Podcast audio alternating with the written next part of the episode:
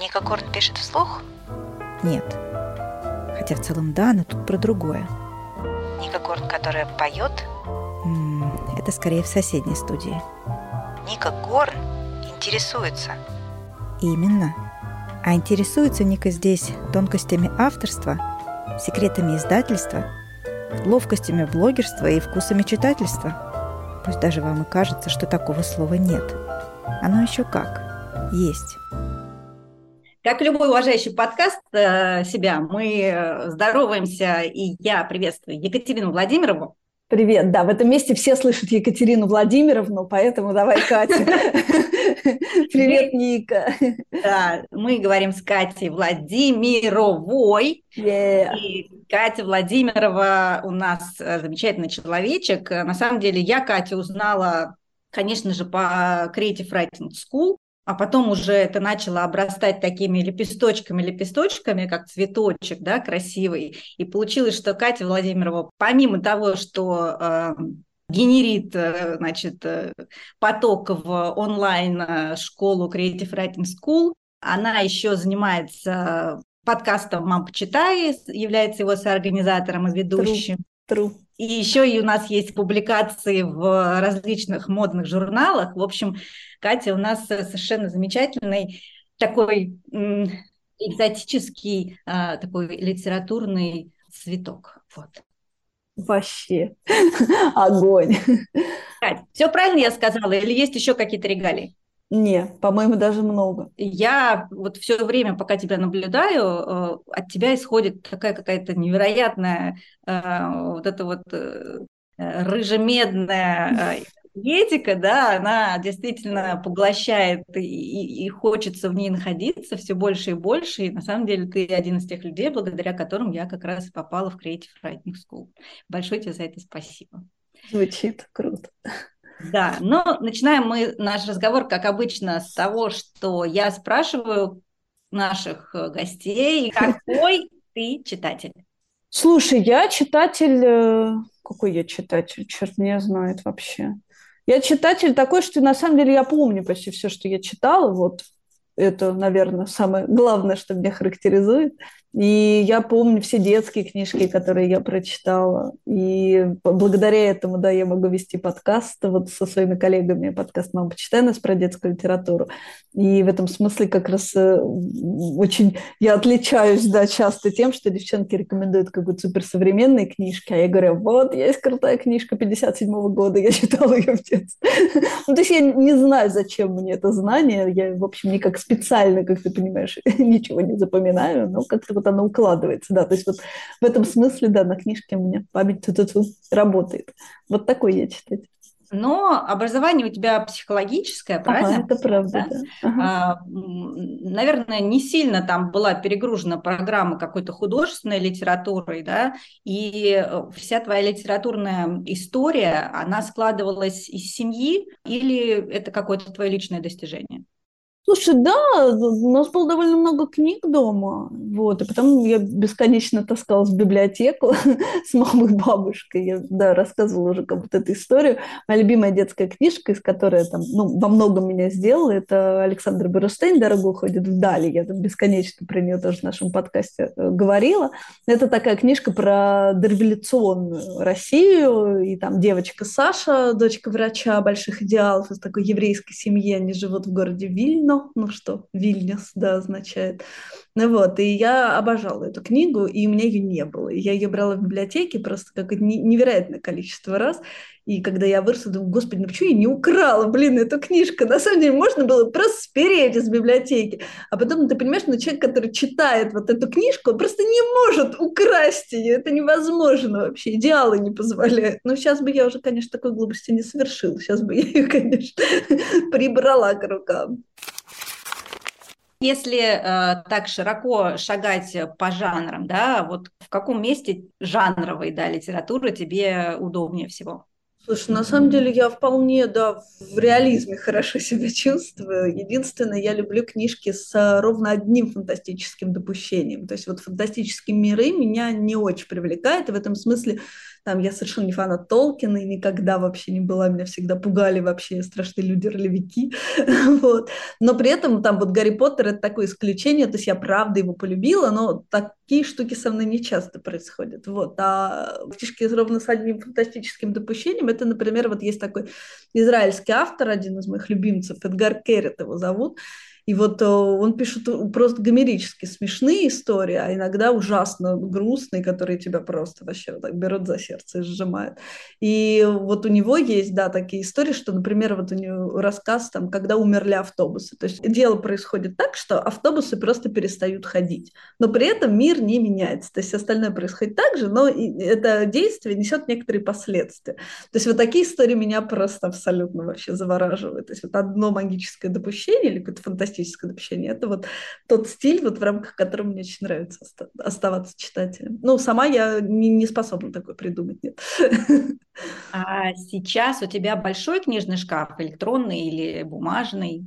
Слушай, ну библиотека все вот та, та, которая детская, мы перевезли в Москву, и она у мамы, вот, а у меня все детское, потому что, да, у меня сын, ему 9 лет, и, в общем, практически все книги, которые у нас есть в доме, это детская, да, литература, то есть часть книг я забрала с собой, моих же детских, вот их я вожу, да, везде, вот, а так в основном это, ну, бумага, потому что это детлит, это комиксы в большом количестве, Взрослых книжек есть вот условная коробочка какая-то, а все остальное, конечно, в электронке, да. А если бы э, вот у тебя сейчас была бы возможность э, пересобрать свою библиотеку, образовался бы большой дом, большой, э, там, во всю стену книжный стеллаж, вот что бы там было? Слушай, мне кажется, да, сейчас мир так переменился, и, возможно, вообще планировать буквально на, на два дня вперед, а дальше просто все время как эта история такая, да, происходит, что ты знаешь, вот я даже не берусь вообще это спланировать. Ну, то есть, на самом деле, мне кажется, я бы уже и не покупала бумаги. Ну, то есть, может быть, покупала бы какие-то, вот, знаешь, классные новые вот эти издания. Ну, то есть, это я не удержалась, купила два капитана, очень, очень красивая обложка, очень хорошо отрисован. То есть, вот мне нравятся взрослые книги с иллюстрацией, иллюстрациями, сейчас они стали появляться. Какие-то такие штуки я бы покупала. Там, какую-нибудь Евгения Онегина там с иллюстрациями Пушкина я бы, конечно, купила. У меня есть, но старенький.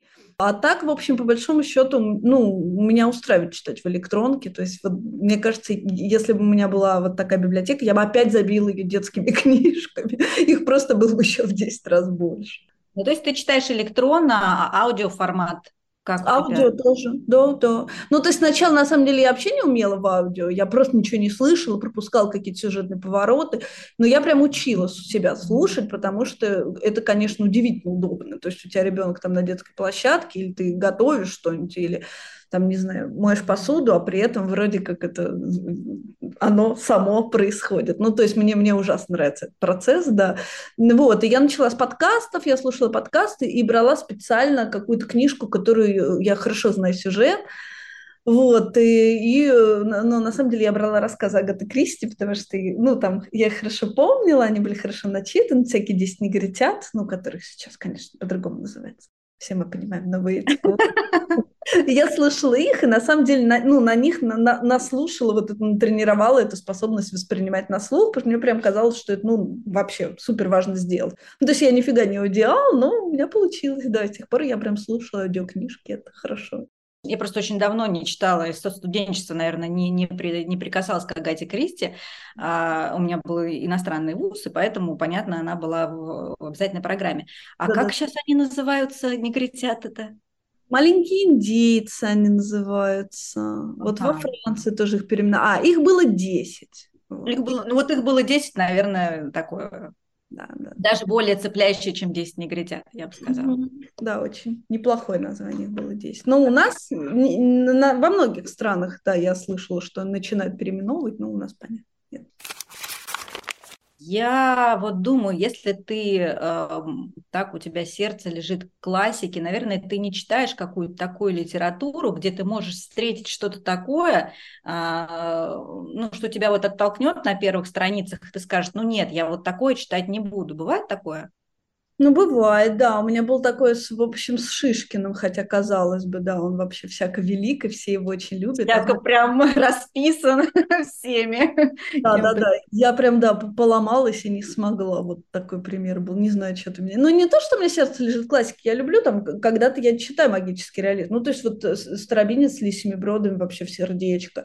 Или, например, там Мариам Петросян, дом в котором. Ну, это же вообще абсолютный восторг. Ну, то есть, э, как бы, да, вполне, если это хорошо хорошо и качественно написано, да, но, но я немного таких книг читаю.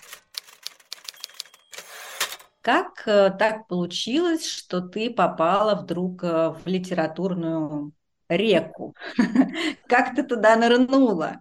Ну, ведь я, я правильно понимаю, что если образование было психологическое, ты какое-то время там... Я не была... работала психологом никогда, да, я работала в рекрутменте, я работала в бизнесе, подбирала персонал, и, в общем, это была такая абсолютная мясорубка, да, в том смысле, что я ехала в метро после работы, и мне казалось, что я знаю всех этих людей. Они все были мне на вагон, да. Ну вот, а потом я родила, да, я ушла в декрет, я год просидела в декрете, осатанела вообще совершенно, не могла видеть вообще вообще ничего связанного с детьми, и мне что-то уже пора было подышать в форточку, и я, в общем, отпросилась, да, на курсы. И вот, да, первый был поток, самый-самый первый, очный набор. То есть на... ты пошла учиться?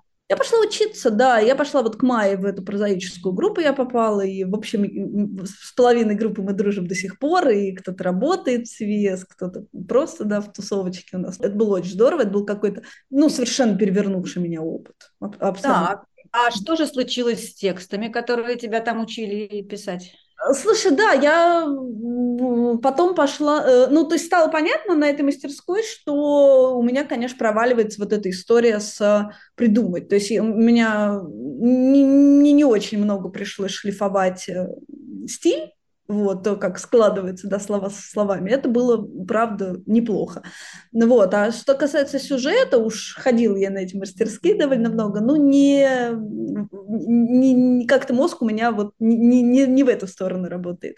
Ну вот, и я пошла вот на мастерскую автобиографии Екатерины Эдуардовны Ляминой, потом это абсолютно, да, моя любовь и подруга теперь, да, прям близкая, вот, и с, у Екатерины Эдуардовны была автобиографическая мастерская, и там я написала достаточно количество неплохих текстов, и, в общем, даже потом их опубликовала не, не, неоднократно, но там была такая история, понимаешь, что, как говорит Степнова, чтобы писать о себе, ты должен жить какую-то такую жизнь, ни на кого не похожую. И в этом смысле, ну, ты должен либо в тюрьме посидеть, как Рубанов, да, либо, не знаю, отца на бруклинской помойке, прости господи, да, как Лимонов. Ну, то есть что-то такое ты должен делать, да, вот. И тогда, пожалуйста, пиши, и ты молодец. А если, в общем, ты живешь на какую-то такую обычную свою офисную, там, не знаю, или какую-то домохозяйскую, не знаю, жизнь, или или или пишешь воспоминания о своем детстве, то куры и бабушки, в общем, у всех одинаковые. В этом смысле, но просто выше себя не прыгнешь. Поэтому, да, это были не, ну, не, не, неплохие с точки зрения стилистики тексты, но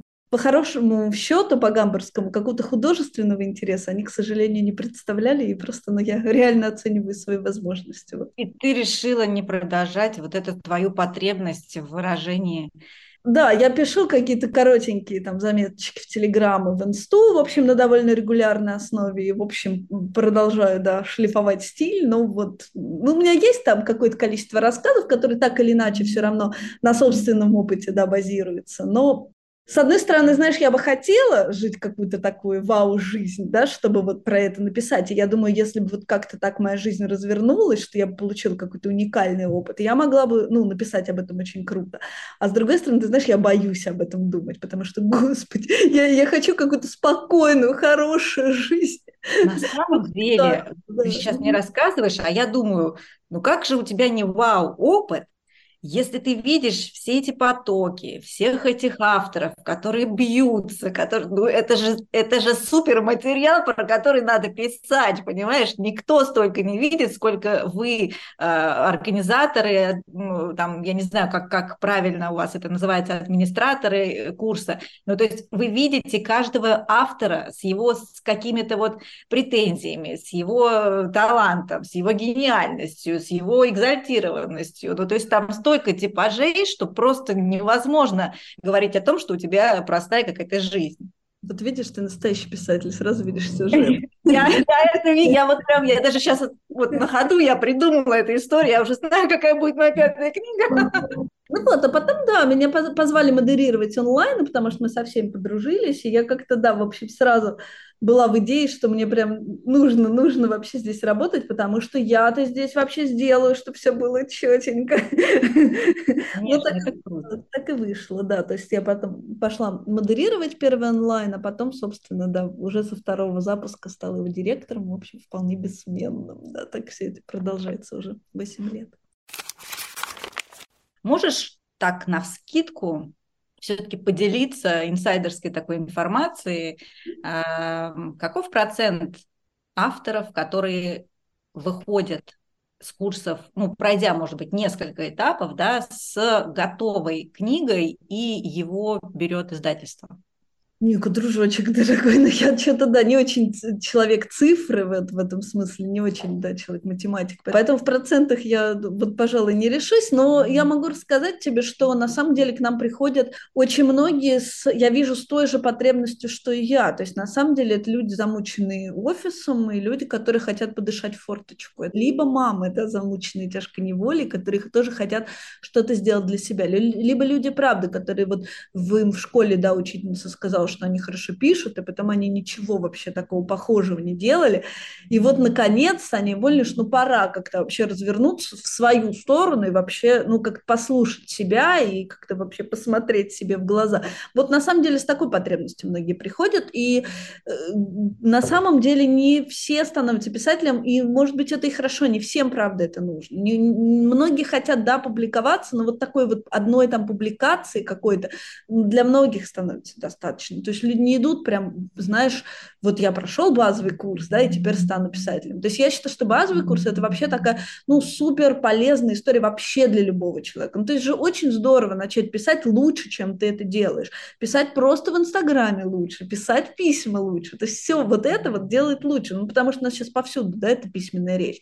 И в этом смысле я правда считаю, что не каждый должен становиться писателем. И я думаю, что просто именно с точки зрения миссии мы делаем большое дело, потому что просто увеличиваем процент хороших, грамотных текстов, и просто вокруг нас в мире становится меньше выражений изумрудные глаза, малиновые губы и прижаться лбом к холодному стеклу. Ну вот правда это так. А что касается книг, то да, кто-то идет в самоздат, кто-то э, занимается формированием собственного бренда, и это, блин, вообще не хухры-мухры сейчас, да. Кто-то э, стучится в издательство и в толстые литературные журналы, и это получается, и таких много. Ну, а совсем единицы это Шубина, да, те, кто прорывается, ну, и делают такую настоящую художку и настоящую высокую прозу, не билетристику. Это, конечно, элитарчика, и таких ребят немного, но да, они есть, наши выпускники. Это Миш Кузнецов, Тимур Валитов, Люба Баринова, Полина Иванушкина, ну вот так навскидку, да, и в общем... Так, а вы сотрудничаете именно с Шубиной да. или в различные издательства подворовывает у вас авторов? Ну, ну, многие, но с Шубиной в основном, потому что туда, да, рекомендуют. И, конечно, с лид-журналами. То есть, ну, наши такие дружочки – это знамя, потому что Елена Сергеевна Холмогорова, и она никогда не пройдет мимо какого-то ну, по-настоящему крутого текста. И вот сейчас у моей подруги и коллеги, тоже она и модератором работала, училась на 100 тысяч курсах, Вика Джамгарян ее зовут, может быть, ты знаешь, она э, написала вот, кстати, абсолютную историю, вынутую вообще из себя, просто с кровищей. То есть это про маму, которая очень рано заболела Альцгеймером. То есть, э, да-да-да, я там В общем, это очень тяжелое чтение, но это какое-то, знаешь, чтение, которое просто возносит тебя куда-то в стратосферу. При этом оно, оно очень светлое, оно очень, ну, по-настоящему, как будто тебе какую-то силу передает, а главное, оно помогает тем людям, которые проходят через это сейчас с родственниками. И вот, э, казалось бы, да, такое чтение не, не очень художественное, но вот знамя его с руками оторвали, напечатали, очень хорошо получилось, вот буквально два дня назад вышло. Надеюсь, что книга выйдет тоже на нее. А если бы ты все-таки заразилась идеей писательства, какую стратегию бы ты выбрала? Ну вот, допустим, ты еще не знаешь про Creative Writing School, да? Ты уже что-то написала, уже куда-то там попробовала самотеком отправить. И вот что дальше? Вот что бы ты делала со своим текстом, как бы ты его продвигала? Слушай, ну это тяжело на самом деле, когда ты в одно лицо бьешься, и у тебя нет никаких сообщников. То есть почему хорошо учиться в писательской школе? Потому что есть некий субстрат, потому что есть э, коллеги, студенты, преподаватели, с которыми ты знакомишься. Ты вообще начинаешь понимать, как устроен литературный мир. Ну то есть я не знаю, как... Ну то есть я бы сама никогда в этом не разобралась. Когда я просто работала в офисе, я вообще была без идей, как продвигать себя. Ну, то есть я чего-то там отправляла в журнал Сноуп, и я помню, меня там напечатали после какого-то конкурса, я думала, я умру от счастья просто абсолютно. Но при этом вот и ни про самотек, ни про что я толком не знала. И мне кажется, что хорошо, что мы как раз рассказываем об этом, да, нашим студентам, про то, как вообще двигаться, то куда отправлять, какие бывают конкурсы, да, что за ним вообще нужно следить, нужно составить себе расписание, нужно э, обязательно слать журналы, но не конвейерной рассылкой, да, а там по очереди в эти журналы, что есть э, журналы, которые легче печатают, это интернет-журналы, все эти прочитаны, прочтения, да, ну вот был еще «Идиот», почил в Бозе, хороший был журнал. Ну, то есть, в общем, вот так как-то тоже пытаться пробиваться. И чем больше у тебя, ну, в итоге резюме и портфолио, да, твое, вот тем проще. И когда у тебя уже есть публикации в толстяках, которые понятно, что их там аудитория, не как в советские времена, я в советские времена, ой, я в советские времена, но при этом это, ну, как бы тебе галочка, это когда ты идешь потом, написав роман, а не сборник рассказов, да, роман, в издательство и говоришь, что у тебя была публикация в «Дружбе народов», в «Юности», в «Новой юности», в «Знаме», или «Я автор знамени», там, да, у меня там три публикации, четыре, не знаю сколько, да, то понятно, что, ну, издательство тебя уже берет. Это, ну, совсем уже другой опыт. Конкурсная система. Веришь ли ты в нее? Я понимаю, что ты в силу профессиональных обязанностей следишь за ними, но тем не менее, есть ли доверие к конкурсам?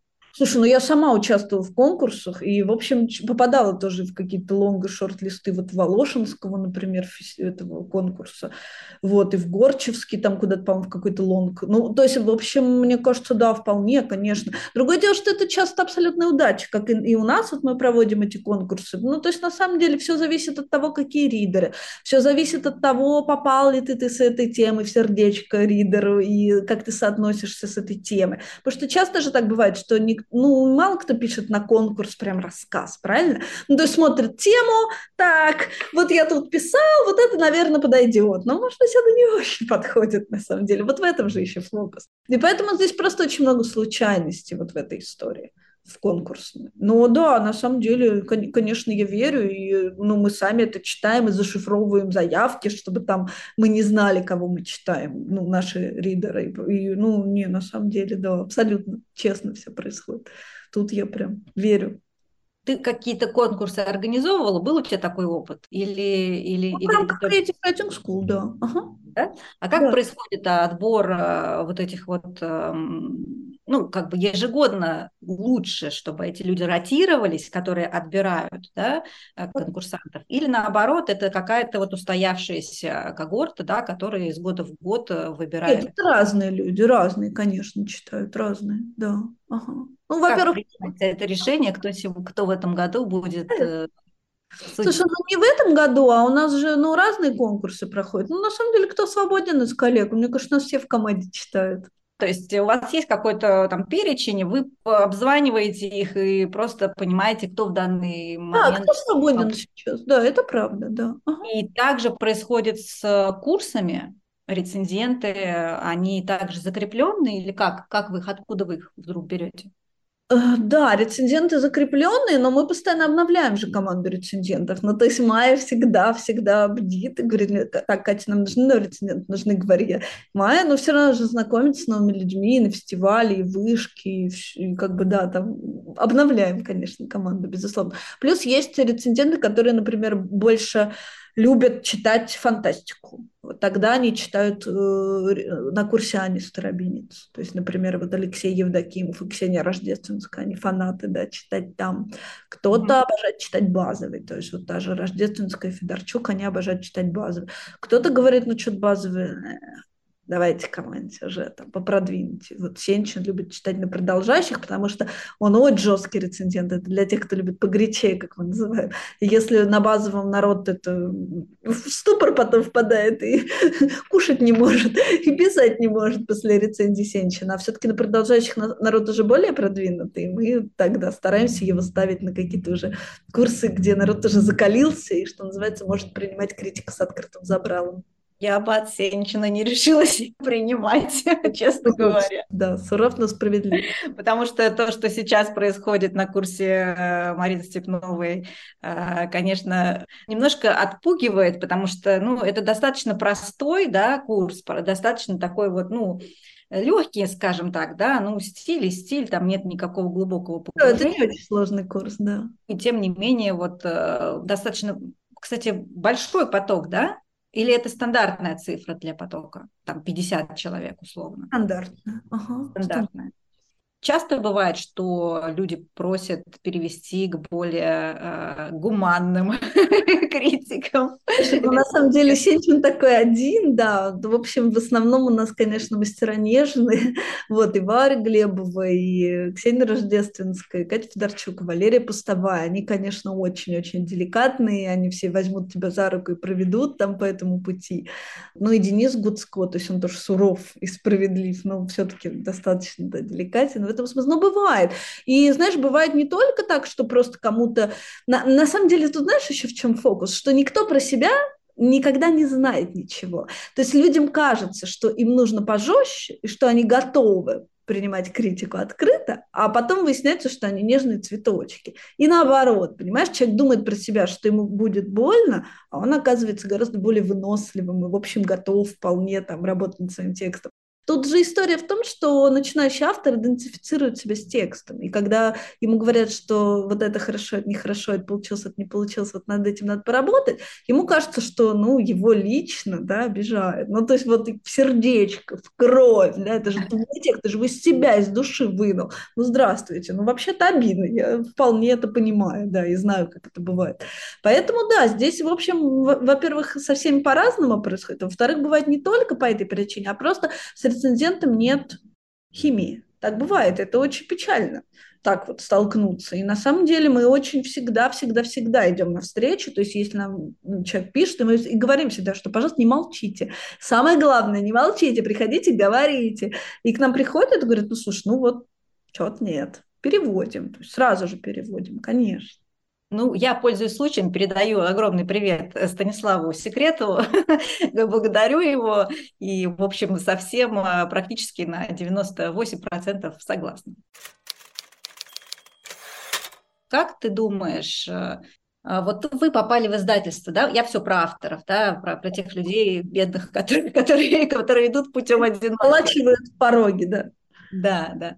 А, вот хорошо, прошли мы курсы Creative Writing School, вот мы уже вроде как попали в хорошее издательство, и начинается работа с редактором. Это уже не рецензент, это уже э, не, не та стадия, где ты должен учиться, а та стадия, где ты должен, наверное, все-таки отстаивать э, в каких-то местах свои права.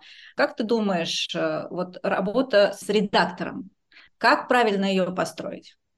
Слушай, ну главное здесь, конечно, когда говорят все наши мастера, это найти своего редактора. Это вообще ни, ни, никак не менее важно, чем найти своего рецензента или там своих бета-ридеров э, и там свое издательство. Ну, потому что от редактора очень много зависит. И понятно, что если с редактором у тебя нет химии, ты с ним вообще никак не мэчишься, то вообще это, ну, это просто из, самоизнасилование будет происходить. Понятно, что с редактором должна быть какая-то связь. Я думаю, что у тебя есть э, авторы, которые с тобой делятся э, историями взаимодействия с редакторами. А были случаи, когда действительно просили менять, их меняли? У меня были, да, истории знакомых вот э, авторов, которые просто забирали права из издательства. Ну, сходились, собирают права, да. и печать от, от, откладывается, отменяется. Да, да, да, потому что, ну, жизнь была, да, очень тяжело, если нет, нет, нет матча. Ага, были такие случаи. Кто в этот момент может помочь? Э, если, например, человек в этот момент обращается к литературному агенту, который начинает отстаивать интересы автора, это, это, это путь или скорее нет? Нет, я не думаю. Литературные агенты, ну, во-первых, их мало, я не знаю, это просто, да, Гумен, Банки и Смирнов, вот они пальцы закончили. У меня, у меня три человека, мне нужно до них дойти. Кто эти люди? Хочу их видеть. Да, Гумен, прекрасно все прекрасные. Ну вот, и на самом деле они помогают в основном, для чего нужны литагенты, для того, чтобы на Запад пристраивать книжки, чтобы можно было, да, в какие-то западные издательства, чтобы можно было их в переводы, да, там вот с разных языков. То есть вот в этом они очень хорошо помогают. А так, на самом деле, в издательство все, кто вот из моих знакомых попадал, попадали без литагентов, в общем, вполне самостоятельно, просто через то, что они уже налаживали какие-то связи с толстыми литературными журналами, ну вот все мои знакомые авторы после Creative Writing School, после наших курсов, да, я имею в виду, наши студенты и выпускники. И, в общем, все, да. А э, те, кто работали с литагентами, работали вот как раз для того, чтобы переводы были. Ну уж точно литагент никак не помогут сменить редактора, мне кажется, вообще без шансов. А как ты думаешь, автору, который уже писатель, ему да. необходимо профильное образование? Всегда ли ему необходимо профильное образование? В литературной области ты имеешь в виду? Нет, оно, мне кажется, даже вредное ему это образование. Так, так, так, вот здесь. Профильное образование, типа, например, Лит-институт. Ну, нет, я считаю, что он даже не нужен, потому что ну, тогда встает проблема, о чем писать. Ты просто больше ничего не знаешь, кроме литературы. Здорово, когда ты врач, например, и у тебя есть, ну, вот некоторое дарование, ты его развиваешь, и тогда, ну, у тебя огромное-огромное поле, о чем писать. Или, например, не знаю, ты э, агроном, и тогда ты вообще, да, почитал про Вавилова и, не знаю, да, там, Лысенко, и бац, старые белые одежды, да. Ну, то есть, в общем, в этом смысле хорошо бы знать что-то еще, это очень круто. Я так тоже на самом деле думаю, но это вот немножечко как-то ущемляет э, литературные именно вузы и, и курсы, то есть, э, ну, непонятно, с ну, одной ну, стороны, ладно, они, курсы они это... есть, а с другой стороны, на этих курсах нам говорят, вам это не надо, если вы действительно там внутри уже он. Нет, нет, надо, Учиться писать надо, конечно, бывают исключительные самородки, но мы помним, что все эти самородки, они, у них была литературная среда, они, у них были чтения, они собирались на эти чтения, они читали друг другу, они читали произведения друг другу, у них были прекрасные редакторы в журналах. Ну, то есть, в общем, у них был, был то самое, чего очень мало сейчас, и то, что вот сейчас благодаря ну, движению вот этому литературной школы, некоторой популярности вот этого да, процесса возобновляется вот эта среда среда. Этот, это питательная среда, где должно быть много-много средней руки писателей, чтобы появились там те самые звезды, о которых все мечтают. Потому что, в общем, не секрет, что российская литература очень провинциальная сейчас, да, ну, в мире совершенно нет никакого сравнения там, с каким-то золотым и серебряным веком. Поэтому совершенно необходимо ее поднимать, и в этом смысле э, оттачивать навыки можно и нужно, и учиться, учиться строить сюжет так, чтобы действительно там начало цепляло, чтобы конец поднимал читателя, да, чтобы там середин не провисал. Вот эти все штуки, этому хорошо учиться, просто не надо пять лет в лите учиться и читать все-все-все-все-все в мировой литературе. Ну, то есть, вообще, правда, можно читать самому книжки и походить э, в писательские школы, либо поучиться по учебникам Creative Writing, коих, в общем, тоже достаточно, это совершенно не лишнее. Но, правда, я считаю, что здорово, если у писателя есть еще какое-то знание, еще какие-то в какой-то области, биология, там, не знаю, история, что-то еще. А можно ли научиться, вот по твоему личному мнению, не по мнению Creative Writing School или каких-то да. других курсов, а, иронии, юмору, если у тебя вот ноль?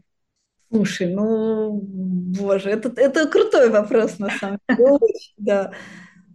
Нет, я не думаю, что можно этому научиться. Можно тренировать это, я полагаю, да, в, там, в каком-то смысле, но все равно что-то должно, да, какая-то предрасположенность. Ну, просто мой вот э, soulmate, его зовут Матвей Булавин, вот, он пишет удивительные совершенно тексты. Ну, то есть э, ни, ни у кого из э, ныне живущих людей я не встречала такого чувства юмора. Ну, то есть вот Хармс, а потом сразу Матвей, по моему мнению, просто вот следом, да.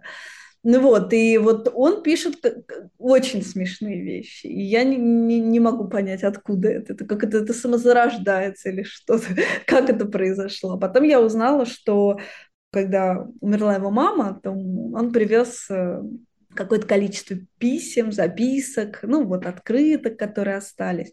Мы сидели их разбирали, и там было довольно большое количество записок, которыми они обменивались с мамой, когда, ну, телефонов не было тогда, когда мама, например, уходила на работу, там, и оставляла ему записку. Он приходил из школы, там, читал, оставлял ей записку, уходил гулять, вот эти вот записки. И я тебе скажу, что это ну, какого-то колоссального юмора вообще, да, мама у него была, да, и, в общем, вот в этом, в этом стиле там восьмилетнего, десятилетнего мальчика, который пишет эти записки, в общем, уже, уже там все просвечивается. Ну, то есть, на самом деле, мне кажется, это вот там где-то, вот там. Вот где Юмор приходит от мамы, папы и дедушки или того, кто, кто тебя очень любит. Я полагаю, да. Я полагаю, то есть, мне кажется, юмор – это какое-то раннее, раннее какое-то образование. То есть, и научиться ему в таком во взрослом возрасте тяжеловато. После трех уже поздно.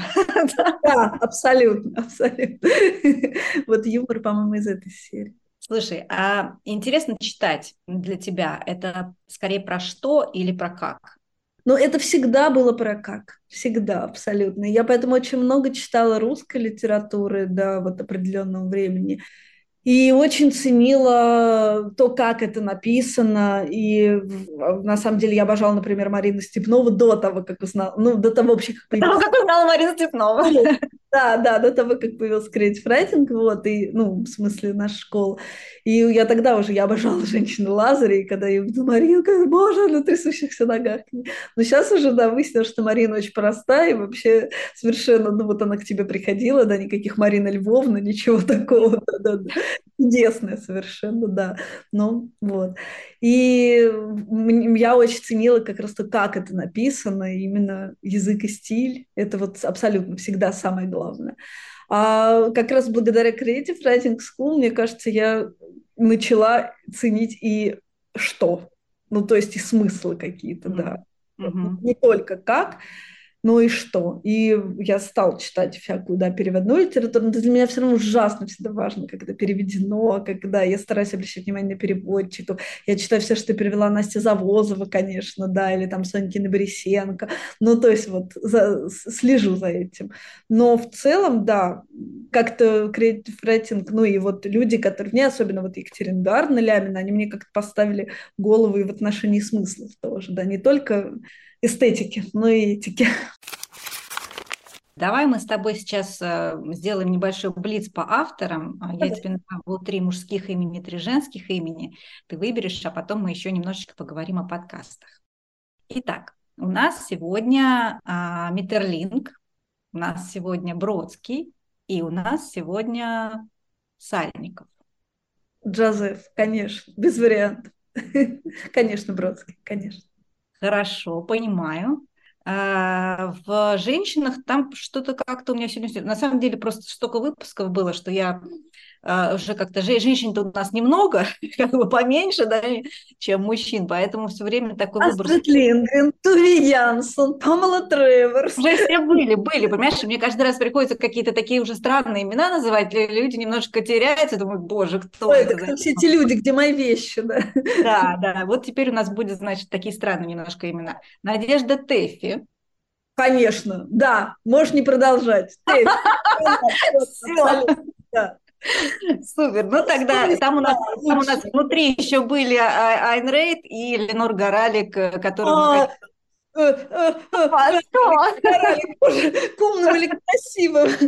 Слушай, ну Горалик, я обожаю Горалик, да. По-моему, она фантастически пишет, и все вот супер... Ну, у нас есть, кстати, витамин, вот этот мини-курс по сверхкороткой прозе, очень крутой от Горалик, и все, что она делает, все вот эти ее идеальные совершенно ультракороткие тексты, я их абсолютно обожаю. Да. Ну и Заяц ПЦ, я абсолютно фанат, я нашу тельняшку Зайцем ПЦ просто, да. очень люблю. Ну, то есть победила дружбу у нас сегодня. Ну, ты фигуралик, конечно, да. Невозможно выбрать. Давай вернемся к подкастам. Какие планы? Э, у вас ну, уже много там сезонов было. Сейчас вы переходите в плоскость уже чисто такого мамского времяпрепровождения. Вот расскажи побольше, как это будет. Слушай, ну да, на самом деле мы переходим даже в плоскость эм, движения от чисто детских книг и рекомендаций детских книг, что, что же почитать с деточкой, да-да-да, что читать с ребенком до трех месяцев был у нас прекрасный вопрос. Я просто это обожаю. Что читать ребенку внутриутробно, да, это вот все, что я люблю.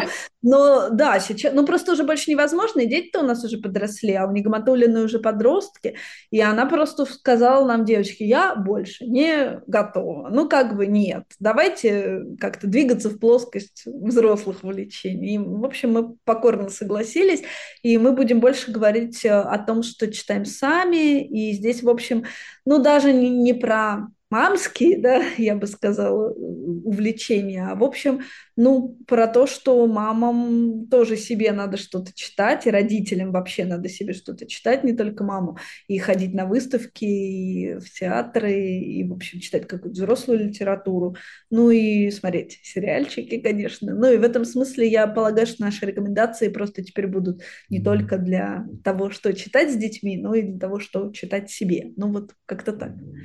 Но получается, это будет все-таки уклон в современную литературу, вы будете обсуждать современных авторов или все-таки и ваш какой-то багаж э, классический? Слушай, ну я полагаю, это будет э, связано с тем, что мы сейчас конкретно в данный момент читаем, и будет зависеть от темы просто, потому что мы же всегда выбираем тему, там, следующего подкаста. Будет там это, не знаю, осенние книги. Вот следующий эпизод, который мы будем писать, это детские книги 18+ есть целая серия книг 18+. Мы поговорим о том, что это значит, что это за книги вообще. Да? И то есть понятно, что это суперсовременные книги, которые сейчас да, вот, издаются. Ну, то есть по-разному, я думаю. Я не задавала такой вопрос, честно говоря, у меня его нет в списке, но мне очень хочется задать его тебе. А, если бы, опять мы переходим в сторону допущений, да, если бы тебе сейчас э, предложили сменить э, деятельность, сменить профессию, что бы ты выбрала? И сказали бы, что у тебя точно получится, ты будешь крутая вот в этой области. Что бы ты выбрала? Батюшки, какие, какие прекрасные варианты. Слушай, ну, ну я думаю, что это на, наука какая-то, да. То есть э, я в детстве мечтала стать микробиологом. я думаю, что какая-то наука, конечно. Ну, то есть я иногда жалею о том, что, да, его плохо училась. На самом деле я училась хорошо, но в том смысле, что не, не, ну, не, не выбрала какую-то по-настоящему классную область научную, да, где можно как-то очень круто развиваться, не уехала бы там куда-нибудь по гранту, знаешь, не преподаю в каком-нибудь суперкрутом мировом вузе. Ну, вот какая-то такая история. Вот, да, если мечтать, то, то это была бы научная какая-то история. Может быть... Научная, и... научная вот прям микробиология или все-таки какая-нибудь когнитивная Какая-то гуманитарная область, да, может быть, какая-то лингвистика, да. Угу. На самом деле очень похожая у меня история. Я бы, если бы мне такой вопрос задали, я бы поступила в СПБГУ на курс Черниговской и дальше продолжила бы ее дело. Вот так вот я вижу приблизительно. Самый э, странный вопрос из моего подкаста. Три желания к Илону Маску. А, ну, телепорт, по-моему, это, да, лучше, что может быть вообще, да. Мы с моим сыном, да, все время говорим, что телепорт это, да, лучше. Три, еще два желания. Ну, я считаю, что да, только технологии могут вообще остановить. Но не будем, ладно, подставлять твой подкаст. Остановить общем... мир могут только технологии, да? Да, да, да.